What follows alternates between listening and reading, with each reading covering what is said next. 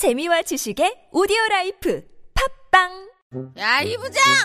네가 부장이면 땅이야! 뭐뭐뭐뭐! 저 인간 저건 저, 쟤 오늘도 술술 풀리고 안 먹고 회수 갔냐?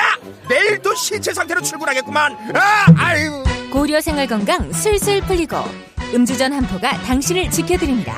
특허받은 천연 유래 성분 숙취 해소제 술술 풀리고를 은하계 최저가로 딴지마켓에서 만나보세요. 고민을 넣어준 내 친구 쇼한 침대. 쇼한 침대가 고민을 들어준다고? 자리의 친구 쇼한 침대. 그렇게 편안하니 머리부터 발끝까지 너무나 포근한 느낌. 오늘부터 내 친구 쇼한 침대. 어디에 있다고? 딴지마켓에 있네. 대한민국의 주권이 국민에게 있다는 걸 안다면 헌법은 꼭 한번 읽어봐야 합니다. 손석희 앵커가 추천하고 김영란 전 대법관의 일독을 권하는 시민을 위한 교양 필독서, 지금 다시 헌법. 한 손엔 촛불, 한 손엔 헌법. 더 이상 뺏기지 않기 위해 우리가 들어야 할 것들, 지금 다시 헌법.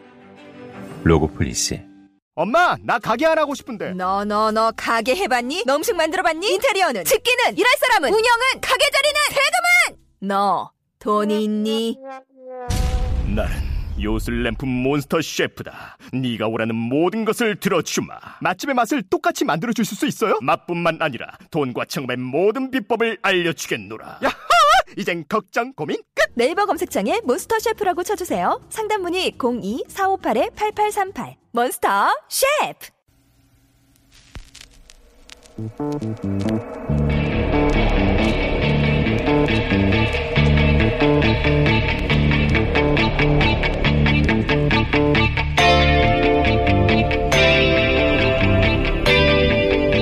안녕하세요, 김어준입니다. 박근혜 대통령이 지난주 출연했던 정규재 티비에서 방송 후기를 공개했습니다. 정규재 씨에 따르면 인터뷰가 끝난 후 박근혜 대통령에게 탄핵이 만약 기각되면 검찰과 언론을 정리할 것인가 묻자 이렇게 답했다고 합니다. 이번에 모든 것이 다 드러났고 누가 어떤 사람인지 다 알게 되었다는 그런 분위기였어요. 어느 신문이 어떻고 이번에 모든 것이 다 드러났기 때문에 국민의 힘으로 그렇게 될 거다, 이렇게 얘기를 하셨어요.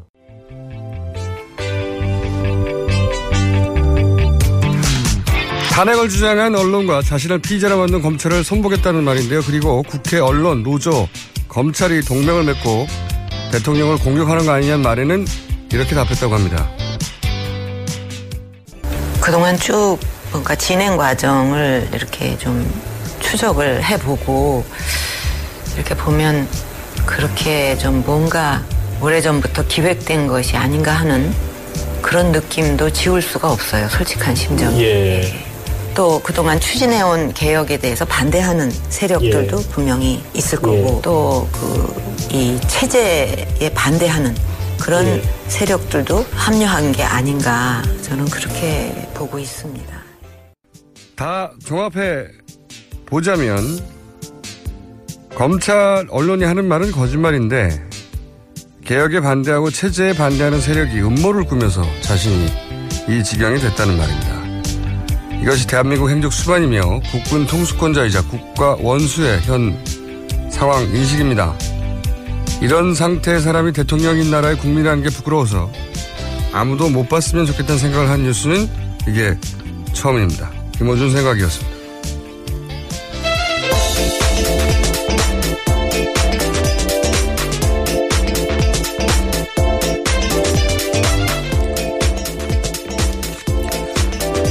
시사인의 김은지입니다. 자, 어, 오늘은 또다시 아무것도 준비된 특집은 없는데, 예. 전혀 없는데 특집 있는 척하는 설날 특집 방송. 네네. 네. 자, 오늘도 협찬이 있죠? 네. 김어준의 뉴스공장 설날 교통 특집 방송은 이번 설에도 온 가족과 함께라면 역시 우리 한우, 한우 자조금, 동급에 없는 도심연비 십구 점 오의 압도적 기술 어코드 하이브리드, 내게 필요한 서민금융을 한자리에서 일삼구칠 서민금융통합지원센터, 깨끗해서 고맙삼다 우리나라 화산 안반수 제주 삼다수와 함께합니다. 에서 함께해주고 계십니다. 제주 삼다수와 함께합니다 에서 끝나, 끝나야 되는 거 아니에요 이거? 네, 이게 전체 멘트고요. 여기서 전체 네 가지에서 함께해 주신다라는 뜻인 것 같습니다. 네. 어쨌든 함께합니다를 두 번 했어요. 네네. 네. 토시 하나 틀리지 않고 읽어달라라는 제작진의 요구에 토시 하나 틀리지 않고 읽기 위해 노력했습니다. 네, 두 번 함께하고 있습니다. 네. 어, 연휴 중에 나온 뉴스 중에 개인적으로 가장 쇼킹했던 거는 정규조 티비의 방송 후기였어요. 네. 네. 여기 보면은 검찰 언론을 손보겠다는 거거든요. 복수하겠다는 거죠. 복수. 네. 특히 언론을 그렇게 할 수 있다라는 거는 민주주의 국가에서 대통령이 참 놀랍습니다. 어, 그리고 음모를 꾸몄다. 검찰, 언론, 노조, 국회가 동맹을 맺어서. 놀라운 동맹이죠. 어떻게 그렇게 가능할 수 있는지. 그 이유가 개혁에 반대하고 체제에 저항하는 세력들이 합쳐가지고. 아, 이건 해도 너무한 거 아닌가. 이런 인식을 한다는 건. 이건 뭐 예를 들어서, 어, 이념의 문제도 아니고, 다른 어떤 문제도 아니고, 그냥 몰지성이에요. 예. 지성의 흔적이 없어요. 뭐 이번만 느낀 건 아니긴 합니다만. 그러니까 이 정도 수준의 이야기는 처음 들어봤어요. 그러니까 여러 가지 포장된 채 이야기가 나왔지, 검찰과 언론이, 어, 자기를 그렇게 몰아갔고, 예. 사실이 아닌 것들을 가지고. 그래서 만약에 기각되면 손을 보겠다. 정말 무서운 발언입니다. 그리고 다 동맹을 맺어서, 아, 검찰과 노조가 동맹을 맺었다는 얘기도 처음 들어봤지만, 예, 언론과 국회가 동맹을 맺어서 본인을 그렇게 만들었다고. 야, 너, 너무하다. 뉴스를 읽다가, 야, 이건 진짜 너무하다. 자, 어, 첫 번째 뉴스는요? 네, 나경원 새누리당 의원이 어제 보도자료를 냈습니다. 내용은 이렇습니다. 여야는 황교안 대통령 권한대행에게 박한철 소장 후임 지명과 임명권, 이정미 재판관 후임에 대한 임명권을 인정해야 한다라는 내용인데요.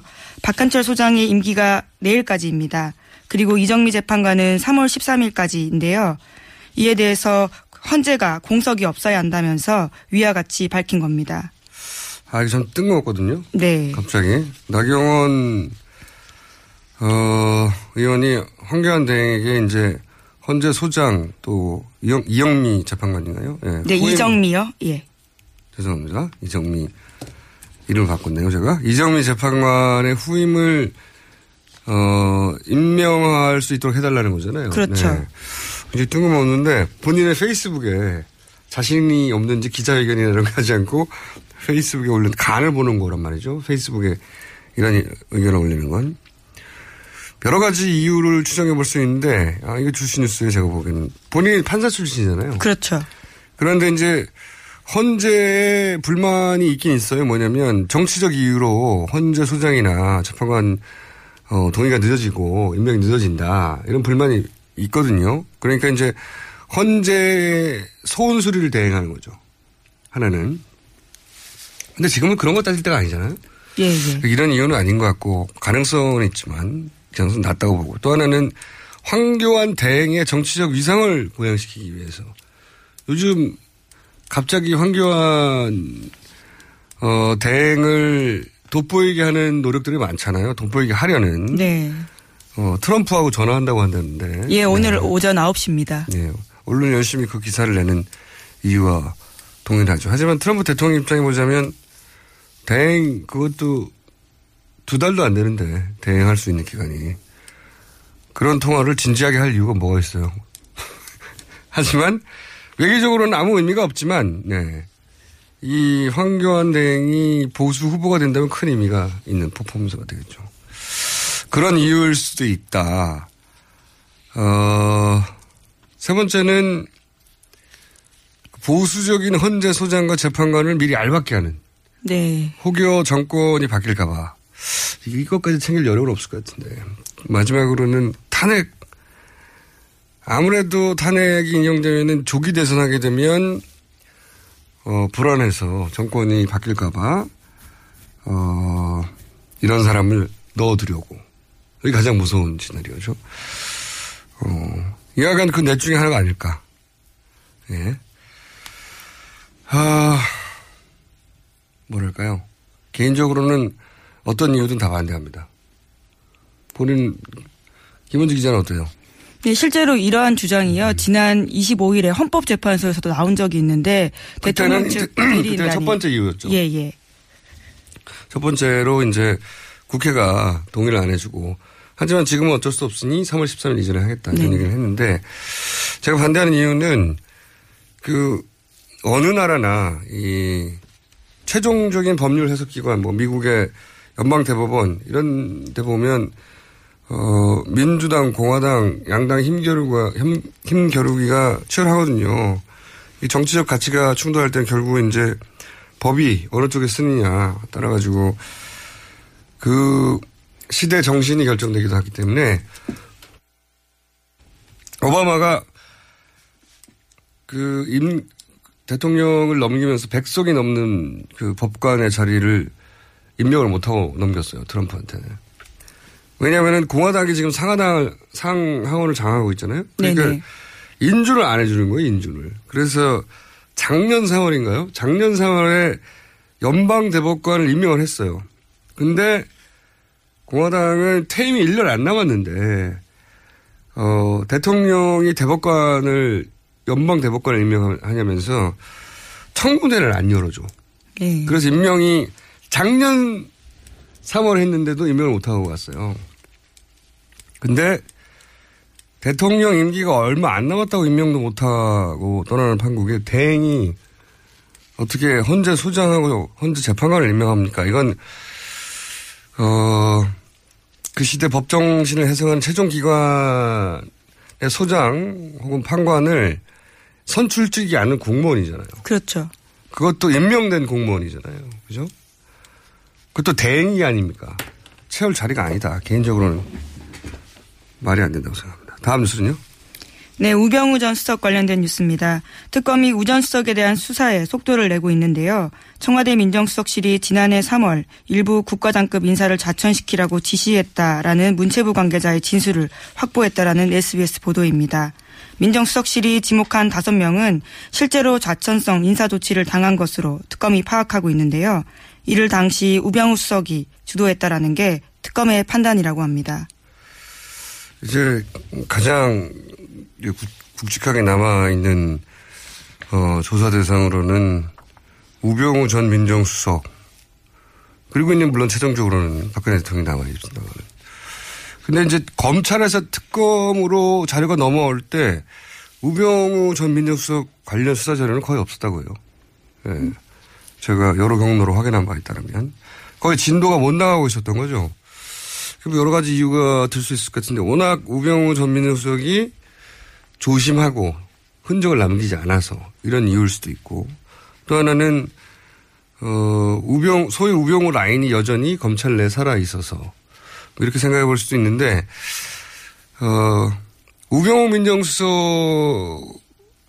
없이 검찰이 최순실 입국 당시 서른한 시간인가요? 네네. 늘 자유롭게 놔뒀는가. 이 퍼즐이 풀리지 않을 거라고 봅니다. 네. 검찰이 자체적으로, 어, 최순실 씨가 입국한 직후부터 서른한 시간을 놔줘야 했다고 자체적으로 판단했다는 건 저는 말이 안 된다고 보거든요. 거기다가 검찰 수사 한참 진행 중일 때 안종범 수석 쪽을 통해서 검찰 수사 내용이 계속 새지 않았습니까? 네. 그렇게 증거인멸했던 것들이 민정수석 쪽 아니냐라는 이야기가 계속 나왔었죠. 민정수석 말고는 그렇게 할 그런 정보를 얻을 위치에 그렇죠. 있는 수석이 없으니까요. 안종범 수석은 경제고요. 뭐 네. 고문 수석이 합니까? 민정수석이 이제 그런 일을 하라고 있는 자리인데 그러니까 왜 서른한 시간을 자유롭게 최순실 씨는 돌아다닐 수 있었을까? 이 퍼즐이 우병우 민정수석에 대한 수사나 고려 없이 그 퍼즐이 매, 메꿔지지 않을 테니까. 근데 어쨌든 지금 거의 빈칸이라고 그래요. 네. 자, 어, 게다가 우병우 민정수석 수사가 들어가니까 여기저기서 특검팀에 전화가 많이 온다는 얘기도 있습니다. 어떤 전화가요? 알아보려는 거겠죠. 어떻게 수사가 진행되고 있는가. 네, 이야기는 저희가 따로 조만간 자세히 다루기로 하고 다음 뉴스는요. 네, 관련해서 우전 수석 혐의를 좀 설명드리면요. 우전 수석은 실제로 특검법에 이 수사 내용이 명시가 되어 있습니다. 최순실 씨의 비리 행위를 제대로 감찰하지 못한 직무유기 등이 조사 대상인데요. 특히 K스포츠 재단이 롯데에 칠십억 원을 돌려주는 과정에서 우전 수석이 검찰 수사 정보를 유출했다. 이런 혐의도 받고 있고요. 또 세월호 참사 직후에 광주지검 수사팀에 전화를 걸어서 해경 압수수색을 못하도록 압력을 행사했다. 이런 의혹도 받고 있습니다. 자, 알겠습니다. 의혹은 그러하고 다음 뉴스는요? 네, 안종범 전 수석 관련된 뉴스입니다. 안 전 수석의 업무 수첩에 기록된 대통령의 지시가 대부분 전화 통화를 하면서 받아 적은 거다라는 보도인데요. 박 대통령은 안 전 수석에게 전화로 한 시간 이상 이른바 깨알 지시를 한 적이 많았다라고 합니다. 통화 도중에는 받아 적고 있나요? 라고 물으면서 지시를 충실히 기록했는지 확인하기도 했고요. 또 안 전 수석이 듣기에는 박 대통령이 생각나는 대로 말하기보다는 어딘가에 기록된 것을 읽는다라는 느낌을 받았다라는 겁니다. 어, 이 뉴스도 어, 주시합니다. 그러니까 한 시간 정도 통화가 됐을 때도 있다고 그러는데 그럼 한 시간 내내 무슨 이름, 뭐 단체, 기업 뭐 이런 것 계속 불러줬다는 거잖아요. 그렇죠. 네. 네. 예. 그렇게 빠른 속도로 그런 걸 불러주려면 뭘 정리한 걸 보고 읽어야 되는 거죠. 근데 경제 관련한 인사들의 이름과 단체와 기업들이 주주주 읽히는데 안종범 민, 그 수석은 그런 걸 올린 적이 없잖아요. 네네. 네? 경제 수석이 그런 걸 챙겨야 되는데 경제 수석한테 그런 이름을 불러주고 있는 거 아닙니까? 지금까지 밝혀진 구도로 보면 최순실 씨가 본인의 이권과 관련된 기업들 혹은 뭐 단체나 이름들을 정호성 비서관에게 대포폰으로 지시한다. 그럼 정호성 비서관은 녹음을 해서 일단 네. 나중에 정리를 하고 그걸 박근혜 대통령이 전달하고 그럼 이제 그걸 보고 박근혜 대통령은 안정모 수석한테 전화해서 쭉쭉 불러주고 안정모 수석은 그 열심히 받아 적고 그래서 열 몇 건이래잖아요. 받아 적은 게. 예, 열일곱 건입니다. 엄청나게 많은 걸 불러준 걸 열일곱 건을 받아 적었어요. 그러면 이제 그걸 받아 적고 나서 재벌 회장이나 관련 기업에 전화를 하는 거잖아요. 그렇죠. 네.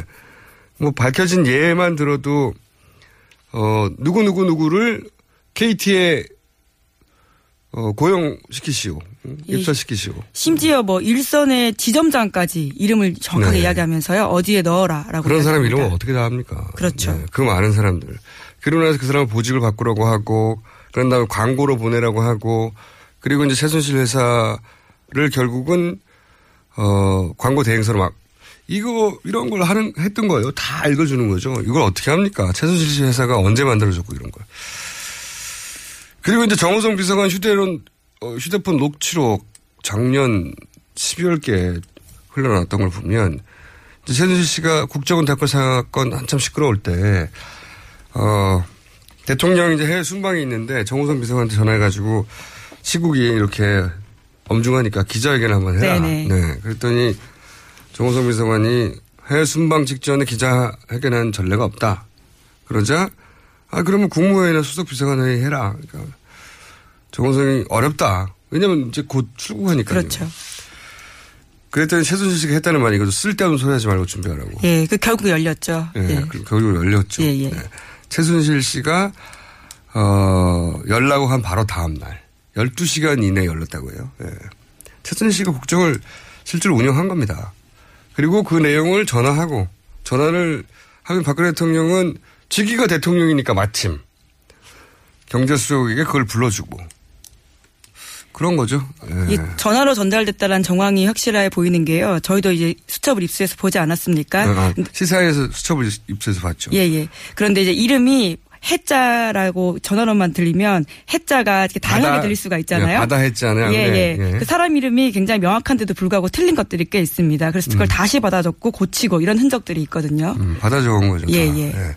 근데 그 많은 이름과 그 많은 내용을 어디서 뭘 보고 다 읽어주냐 이거죠. 경제수석도 모르는 경제계 인사들을. 예, 정말 세세한 인사들입니다. 음. 근데 그 인사들이 다 최순실 라인이라는 거 아닙니까? 불러주는 회사는 어떻게 보면 다 최순실 씨하고만 관련이 있는지.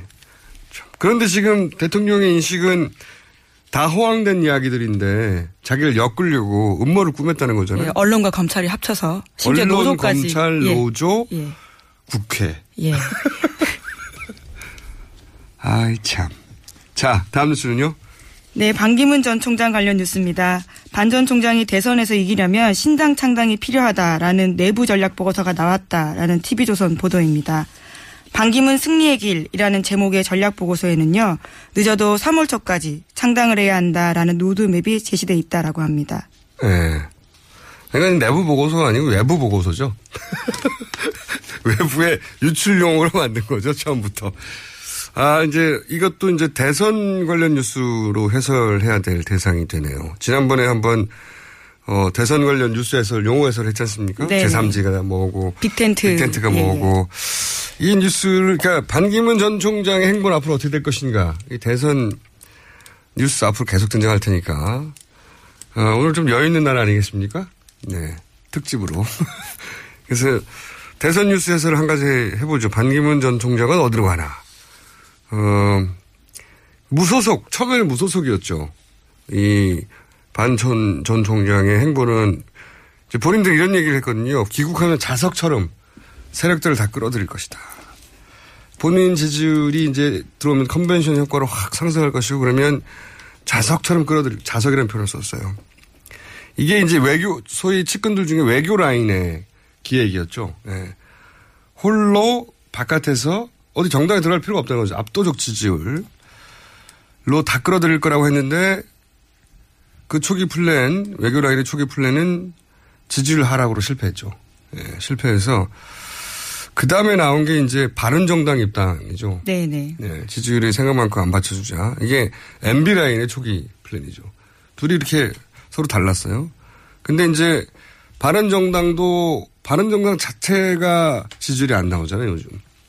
그러니까 정권 교체라고 하는 큰 프레임 속에 들어가 있단 말이죠. 바른 정당도. 힘이 없다. 그래서 그것도 기각됐고. 그다음에 등장한 게 뉴 디제이피. 네. 네. 그게 이제 국민의당과 연대한다는 건데 이 구도는 반기문은 외교를 담당하는 대통령 그리고 안철수는 내치를 담당하는 책임 총리. 이런 분권형 뭐 이원 집정구제. 어, 그림을 그렸죠. 근데 이제 국민의당에 들어가려면 국민의당에서 경선을 어쨌든 해야 될 거 아닙니까? 예, 예. 예. 경선을 하는 과정에서 본인은 세력이 없잖아요. 의원도 없고. 예, 승리를 예. 장담하기 힘든 상황. 그리고 새누리당에서 탈당해서 대거 글로 들어가기도 말이 안 되잖아요. 그러니까 본인은 소위 이제 불쏘시개 역할만 하고 안철수 전 대표 좋은 일만 지키고 끝나는 거 아니냐. 이런 이제 문제인식이 있어서 그것도 이제 멀어졌고. 그 다음에 등장한 게 빅텐트입니다. 지난번에 한번 설명드렸지 않습니까? 각 세력이 합당하거나 합치지는 않고 제자리에 있으면서 연대만 해서 한 사람의 후보를 뽑자. 이게 빅텐트거든요. 원래는 야권에서 지난 대선에 나왔던 용어인데 이번에는 이제 보수 진영에서 써먹는 거죠. 여기에 이제 김종인, 뭐 손학규, 정의와 이재호 등등등 하는 분들 그리고 국민의당, 바른정당까지 소위 친박 친문을 다 빼고 모여라. 그 근데 문제는 이제 다른 세력들이 지금 지지율이 빠진 반기문 총장 밑으로 모일 생각이 없는 거죠. 네. 그래서 이제 빅 텐트가 안 되고 그러자 스몰 텐트 얘기도 나오고 네. 조금씩 미디엄 텐트 얘기도 나오겠어요. 여하간 이러다가 이것도 안 되고 저것도 안 되고 다 하자 남은 게 독. 독자 창당인 겁니다. 그래서 갑자기 창당 얘기가 나오기 시작한 거죠. 근데 물리적으로 전국 정당을 만들기는 불가능하다고 봐요. 실효적인 의미도 없어요. 왜냐하면은 바른 정당이 그렇게 급하게 네. 어, 창당을 한 것은 이월 십오일까지 중앙당을 창당하면 선관위에서 교부금이 나오거든요. 대선과 관련해서도 나오고 그게 백억이 넘어요. 어. 그런데 이월 말 삼월 초 지금 창당 얘기하지 않습니까? 돈도 안 나오는 거예요. 여기서. 페이퍼 정당이 될 가능성이 높다. 제가 보기에는. 그러니까 창당 준비 정도 하고 당인 척하다가 어, 다른 세력과 연대할 상황이 올 거라고 봅니다. 예. 여기까지가 대선 뉴스를 읽기 위한 해설이고요. 반기문 전 총장의 행보와 관련해서. 근데 이게 종합해보면 어... 사실 오늘 뉴스도 별로 없어요. 주말이고 조간도 안 나와서 해설이나 하고 있죠. 대사를 보자면 해설이 필요하니까. 종합하면 보수 진영 혹은 뭐 중도라고 표현한 진영의 목표는 결국 한 가지요. 한 가지. 뭐냐면 작전이 하나예요. 대통령 누구? 그리고 책임 총리 누구? 원 플러스 원 전략인 겁니다. 원 플러스 원. 그러니까 이 사람을 뽑으면 어쨌든 대통령 선거에서는 한 사람밖에 안 뽑으니까. 이 사람을 뽑으면 저 사람도 같이 딸려온다.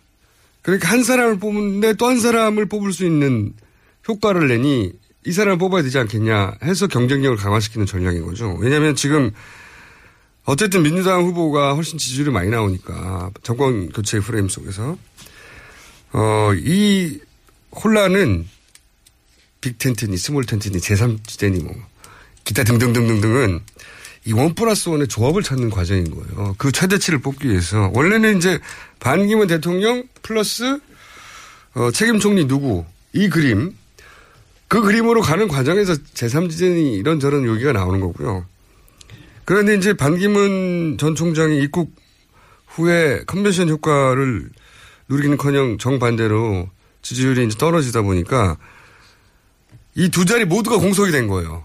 원래는 반기문 대통령 보수 혹은 중도 친박 친문을 제외한 사람 다 모여라 할 때 반기문 대통령 그다음에 책임 총리 자리 비어 있었는데 두 자리 다 빈 겁니다 지금. 네. 그래서 초반 반기문 전 총장의 지지율이 굉장히 중요했었죠. 이 그림 구도상에서는. 근데 이제 초반에 하락을 했기 때문에 보수진영의 초기 플레이는 망가진 상태로 둘 다 공석이라 어, 전국 시대가 열렸다. 다시. 누가 어떻게 될지 모른다. 자, 뉴스 해설 오늘 여기까지 할까요? 네네. 제목 하나 정도 읽을 수 있을 것 같습니다. 네. 미국 법원이 트럼프의 반이민 행정명령에 긴급 트럼프. 제동을 걸었습니다. 네. 트럼프가 이제 그 전뉴스죠. 이슬람계 네. 일곱 개 국가에서 들어오는 이민자들이나 관계자들 못 들어오게 한 건데 트럼프 본인이 독일계 이민자 이 세잖아요. 네. 세계대전의 난민 후손이에요. 이 사람이. 자기가 스스로. 아니 미국이란 나라 자체가 원래 유럽 대륙에서 종교적으로 경제적으로 박해받던 난민들이 더 건너 세운 나라 아닙니까. 예를 들어 지금 현재 미국 일 위, 아, 세계 일 위죠 참. 애플. 잡스가 시리아 출신이에요. 그런 이민자들 없이는 미국, 지금의 미국은 없는 거예요. 이 몰지성이 어떤 파국을 부르는지 트럼프가 저는 보여줄 거라고 보고 어떤 파국을 이미 불렀는지는 우리나라를 보면 됩니다. 오늘 여기까지 하겠습니다. 시사인의 예, 김은지였습니다. 굶고 뛰고 땀 빼고 다 해봤다. 그래봐야 소용없었다. 다이어트는 결국 먹는 게 문제다. 동결건조 채소와 곡물, 단백질 그리고 효소와 비타민, 미네랄로 만든 다이어트 전용 그린 스무디로 하루 한두 끼만 바꿔 드세요. 검색창에서 비타샵을 검색해주세요. 아무도 묻지도 따지지도 않고 가입하셨다고요? 보험은 너무 어려워요. 걱정 마십시오. 마이보험 체크가 도와드립니다. 일팔공공 칠구일칠 마이보험 체크로 지금 전화주세요. 일팔공공 칠구일칠 이미 가입한 보험이나 신규 보험도 가장 좋은 조건을 체크해서 찾아드립니다. 인터넷 한글 주소 마이보험 닷컴 또는 카카오톡에서 아이디 검색 마이보험을 친구 추가하여 상담하실 수 있습니다. 여성 여러분, 골반이 삐딱하면 허리가 아파요. 아, 아랫배가 나와요. 골반이 바로서야 건강도 아름다움도 바로섭니다. 바디로직을 입으세요. 토크밴드의 입체적인 탄력이 틀어진 골반을 바로잡습니다. 간편하고 확실한 골반 교정 타이즈 바디로직. 삐딱한 남성 골반에도 역시 바디로직. 바디로직의 효과를 못 느끼셨다면 백 퍼센트 환불해드립니다. 자세한 환불 조건은 홈페이지를 참조하세요.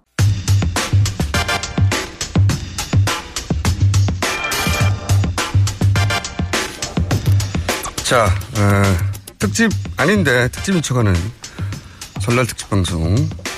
저희가 어, 선물을 준비해서 제가 읽어야 됩니다. 이십 년 전통 식품명과 주식회사 사홍원에서 온라인 상품권, 메디컬 에스테틱 전문 디엠씨케이에서 아크 앰플 키트, 메테면과 파크론에서 아이오티 스마트홈 온수매트. 요즘 이렇게 제품 이름이 어렵습니까? 두고두고 보고 싶은 책 길벗 어린이에서 그림 도서 세트, 이태리 명품 구두 바이네르에서 구두 증정권.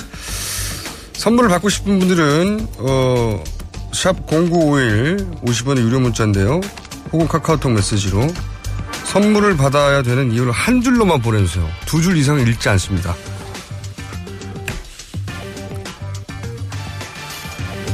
자, 어, 오늘 첫 번째 인터뷰입니다. 오늘은 대선 후보 저희 연쇄 인터뷰 시리즈 중에 하나입니다. 많은 분들이 거쳐왔는데 오늘 나오신 분은 프린스턴 대학의 경제학 박사, 거창하지 않습니까? 서울대 경제학 교수님이셨고요. 그리고 서울대 총장이기도 하셨고 국무총리도 역임하고, 심지어는 한국의 케인즈라고 불렸으며, 지난 십여 년간 항상 잠재적 대선 후보에 포함되었던, 그리고 드디어 지난 일월 십구일 대선 출마를 선언한 정운찬 전 총리 스튜디오에 나와 계십니다. 안녕하세요. 안녕하세요. 네. 처음 뵙겠습니다. 네, 제가 반갑습니다. 웬, 반갑습니다. 웬만한 정치인들은 다 만나봤거든요. 근데 총리를 한번 하신 다음에 잘 안 나타나셨어요, 정치권에. 그죠? 네. 동반성장으로 굉장히 바빴습니다. 동반성장. 혼자 성장하신 거 아니에요? 자, 어, 무려 한국의 케인즈. 예. 근데 누가 한국의 케인즈라고 부르셨어요? 제가 거시경제학 가르칠 때. 예. 고전학파적 또는 신고전학파적을 안 가르치고 케인스 라인으로 가르쳤기 때문에 학생들이 먼저 저를 한국의 케인스라고 했고, 또 케인스에 대한 글을 많이 썼습니다. 그랬더니 네. 어, 우리 학생 아닌 사람들도 어, 케인스, 한국의 케인스라고 부르는 것 같습니다. 직접 부른 게 아니신가 싶어가지고. 다른 이야기 전에요. 그 제가 이제 언론을 통해서밖에 접하지 못했기 때문에 직접 들어보고 싶어서 제가 여쭤보는 건데, 세간에는 그 이미 김대중 전 대통령 시절부터 어 정치를 하라고 러브콜을 받았다, 어 이렇게 알려져 있는데 이게 맞는 얘기인가요? 아니면 루머인가요? 뭐 맞습니다. 아 그래요? 김대중 전 대통령 시절이면 이게 구십 년대 말 아닙니까? 한때는 저보고 한국은행 총재, 네. 경제수석 또는 경제부총리라고 하라고 하시더니 네. 나중에 제가 총장 된 다음에 좀 큰일 한번 해보지 하라고 말씀하신 적이 있습니다. 큰일이라 하면 뭡니까? 이게 처음 제안, 정치권의 처음 제안을 김대중 전 대통령으로 받으셨다는 거죠? 그렇습니다. 어, 사실이군요. 그런 후에도 사실은 어, 소위 정치권의 러브콜을 정말 많이 받으신 걸로 보도가 됐어요. 오늘 확인해 보려고 하는데, 음, 그동안 얼마나 대부분의 정, 그 대통령으로도 다 받으신 거죠. 노무현, 이명박. 뭐 꼭 그렇진 않습니다. 그래, 안 그래요? 네. 저는 사실 어릴 때, 네. 저를 재정적으로 도와주고 또 정신적으로 가르쳐 주신 분이 계세요. 네. 프랭크 스코필드 박사라고. 그렇군요. 보통 이제 어릴 때 도와주신 분들은 네, 보통. 삼일운동. 예, 예. 민족대표 삼십삼 인에 예. 더해서 제삼십사 인으로 불리는 분이죠. 세브란스 이전 의학교수 하다가 삼일운동 때 그 실상을 예, 세상에 예. 먼저 알린 분인데, 어, 천구백육십 년대에는 그 부패, 부정, 추방운동도 했고, 또 저같이 그 학교 가기 힘든 사람들 학자금을 주면서 도와주셨어요. 학기, 학교 가기 힘드셨어요? 공부, 예. 공부를 못해가지고요? 아, 그게 아니고. 제가 저희 집이 경제적으로 어려워서 예. 초등학교 졸업하고 취직하려고 그랬었는데, 그분이 중학교 가라고 그래서 중학교도 가고. 아니, 초등학생을 보고 뭘 보고 초등학교 성적이 좋으셨어요? 아니. 제 친구가, 클래스메이트가 예. 하루는 저보고 경상도 하인데, 온차가 니 어느 정도 갈, 갈, 갈 끼고, 네. 그래서 난 취직해야 되는데, 했더니 그 친구가 자기 아버지한테 얘기했던 모양이죠. 그 아버지가 서울대 교수였었는데, 네. 그 교수 부부가 저희 집에 오셔서 네. 중학교 좋은 데 가면은 등록금 낼 테니까 공부 열심히 하래 해갖고 어, 공부 열심히 해서 좋은 중학 들어갔습니다. 그랬더니 스코필드 박사를 소개해서. 아니 공부 열심히 한다고 다 좋은 중학교 들어가는 게 아니거든요. 그러니까 그분들이 어떻게 아셨냐 이거죠. 아, 이, 이 친구는 될 법한 친구구나 하고. 그 이영수 교수라는 분이 저를 스코필드 박사한테 소개해 주셨어요.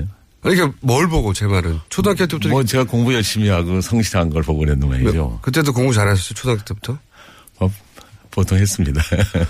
그런데 그분이 예. 제가 지금 말씀드리는 거는 스코필드 박사가 예. 하루는 저보고 제가 중학교 이 학년 때입니다만 아침에 내셔널 어셈블리라는 영어 단어를 배웠어요. 예. 근데 오후에 숙소에 좀 들르라고 그래서 갔더니 너 앞으로 뭐가 되고 싶냐 그래서 아무런 생각 없이 아침에 배운 영어 단어 써먹고 싶어서 예.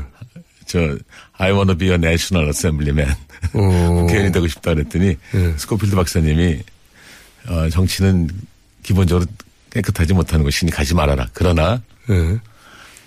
나라가 위기에 처하면은 예.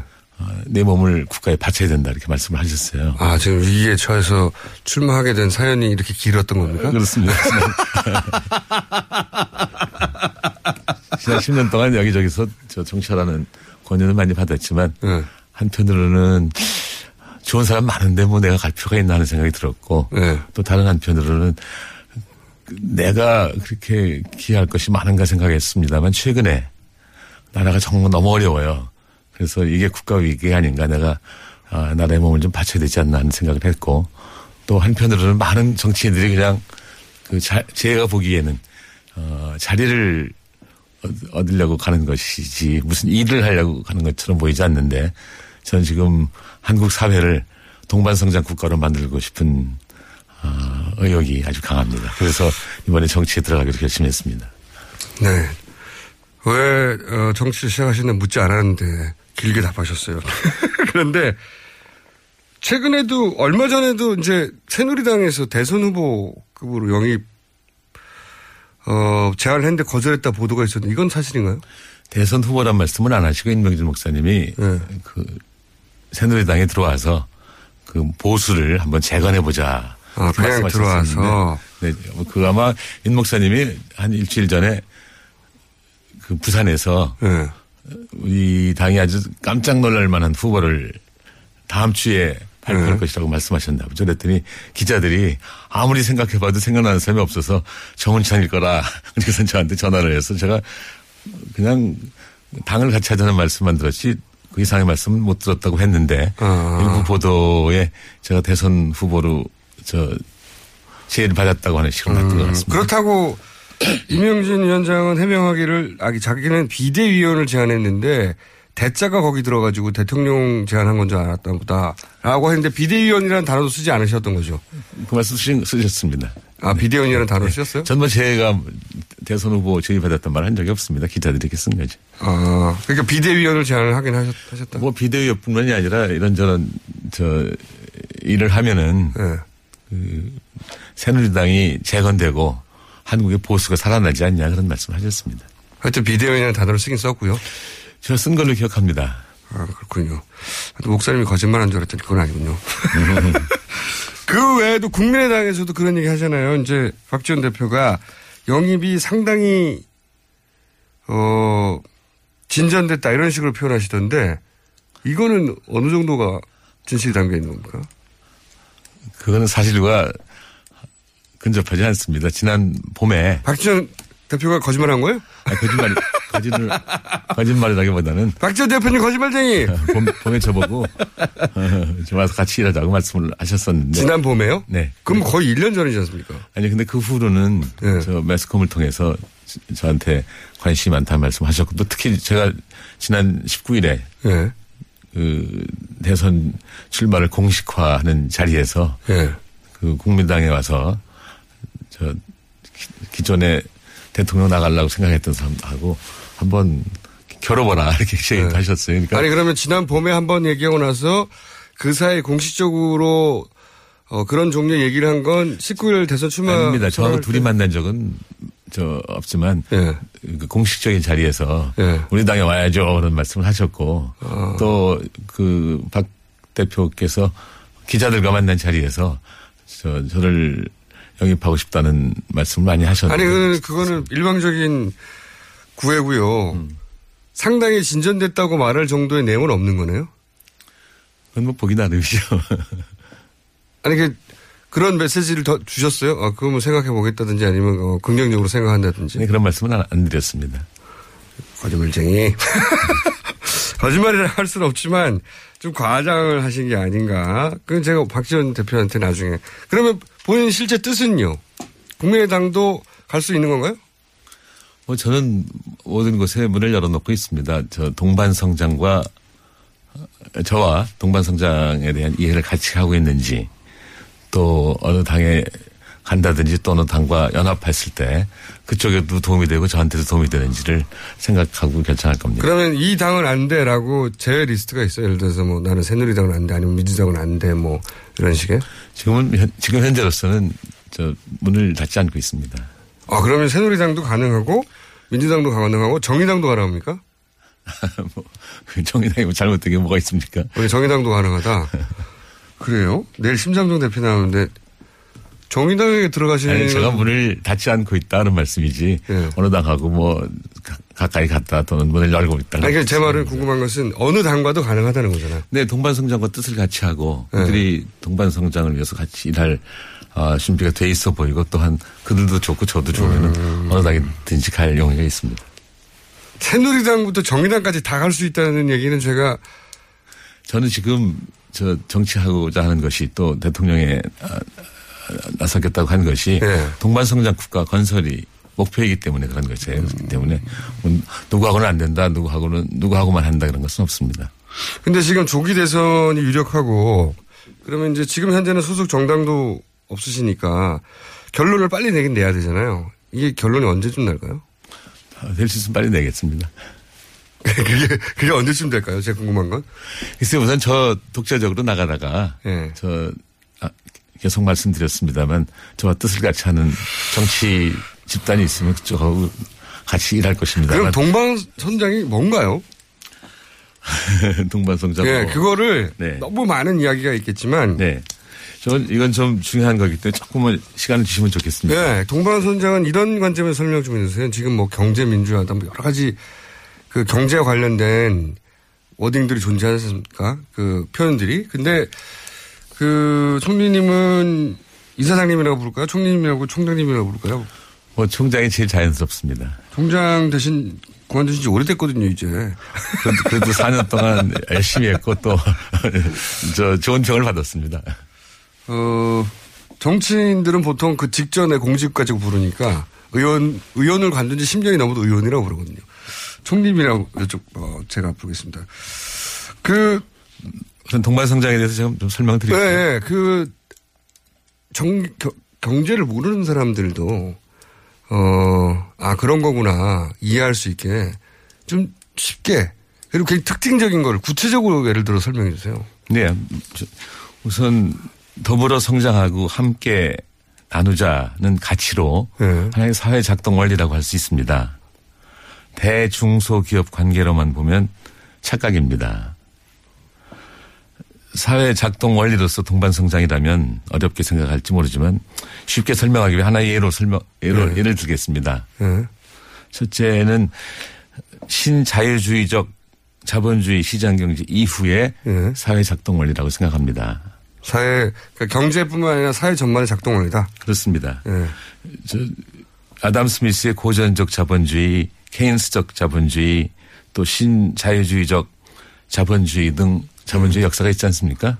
예, 들어는 봤어요. 자세히는 모르지만. 네. 네. 고전적 자본주의는 사회의 도덕적 한계 내에서 자유로운 경쟁을 하면서 이익을 취해라.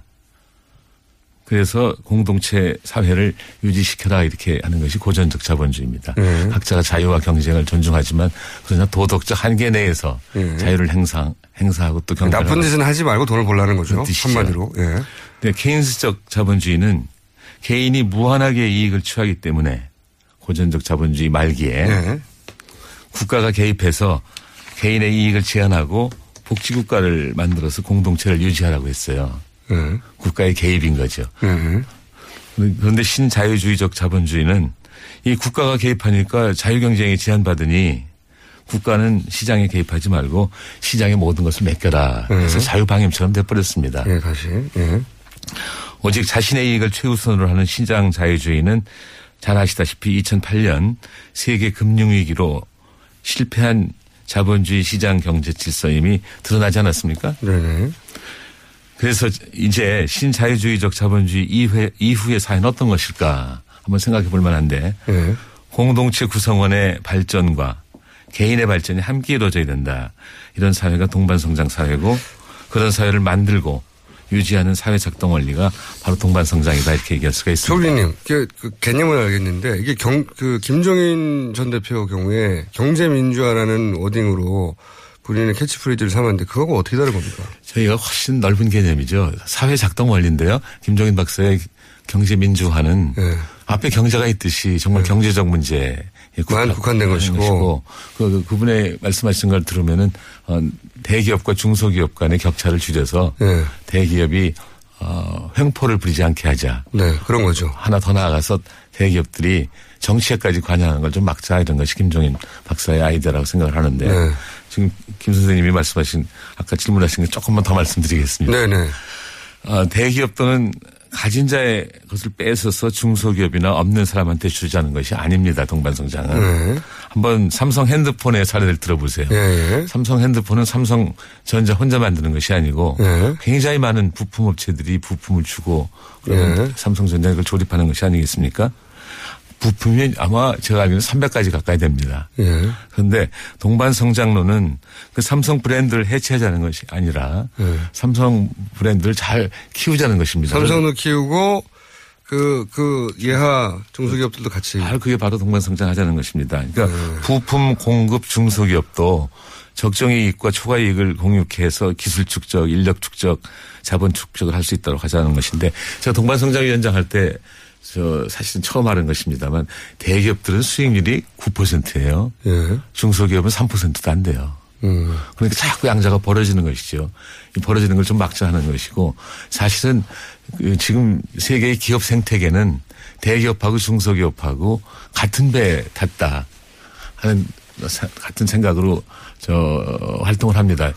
자동차 시장에서 도요타하고 현대가 경쟁하는 것이 아니라 도요타 플러스 협력업체, 대 현대 플러스 협력업체가 경쟁하는 거예요.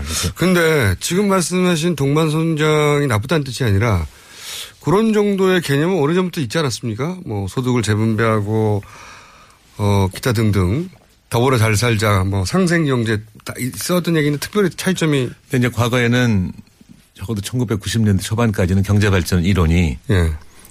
어, 성장을 추구하다 보면은 분배를 좀 소홀히 할 수밖에 없다. 또는 분배를 추구하다 보면은 성장을 어, 소홀히 할 수밖에 없다는 것이 정설이었습니다만 지난 어, 삼십 년 가까이 저 설은 성장과 분배가 양립할 수 있다. 긴 역사를 봤더니 분배에 관심을 많이 가진 경제가 지속적으로 성장하더라 그런 겁니다. 그래서 입각해갖고 이 같이 성장해야지 한쪽만 성장하면 오래가지 못한다는 것이 제 생각이고 이런 속담이 있습니다. 아프리카에도 있고 노르웨이도 있고 많은 나라에 있는데 어, 빨리 가려면 혼자 가라. 잠깐만요. 총리님 시간이 다 돼가지고 협찬을 꼭 해야 되거든요. 총리님은 좀 있어도 계속 할 수 있으니까 온 가족과 함께라면 역시 우리 한우. 한우 자조금, 통금이 없는 도심연비, 십구 점 오 회 압도적 기술, 어코드 하이브리드. 내게 필요한 서민금융을 한자리에서 일삼구칠 서민금융통합지원센터. 깨끗해서 고맙습니다. 우리나라 화산 안반수, 제주 삼 단수와 함께합니다. 아, 이거 어렵네요. 오 분에 삼 부에서 다시 정운찬 전 총리와 함께하겠습니다.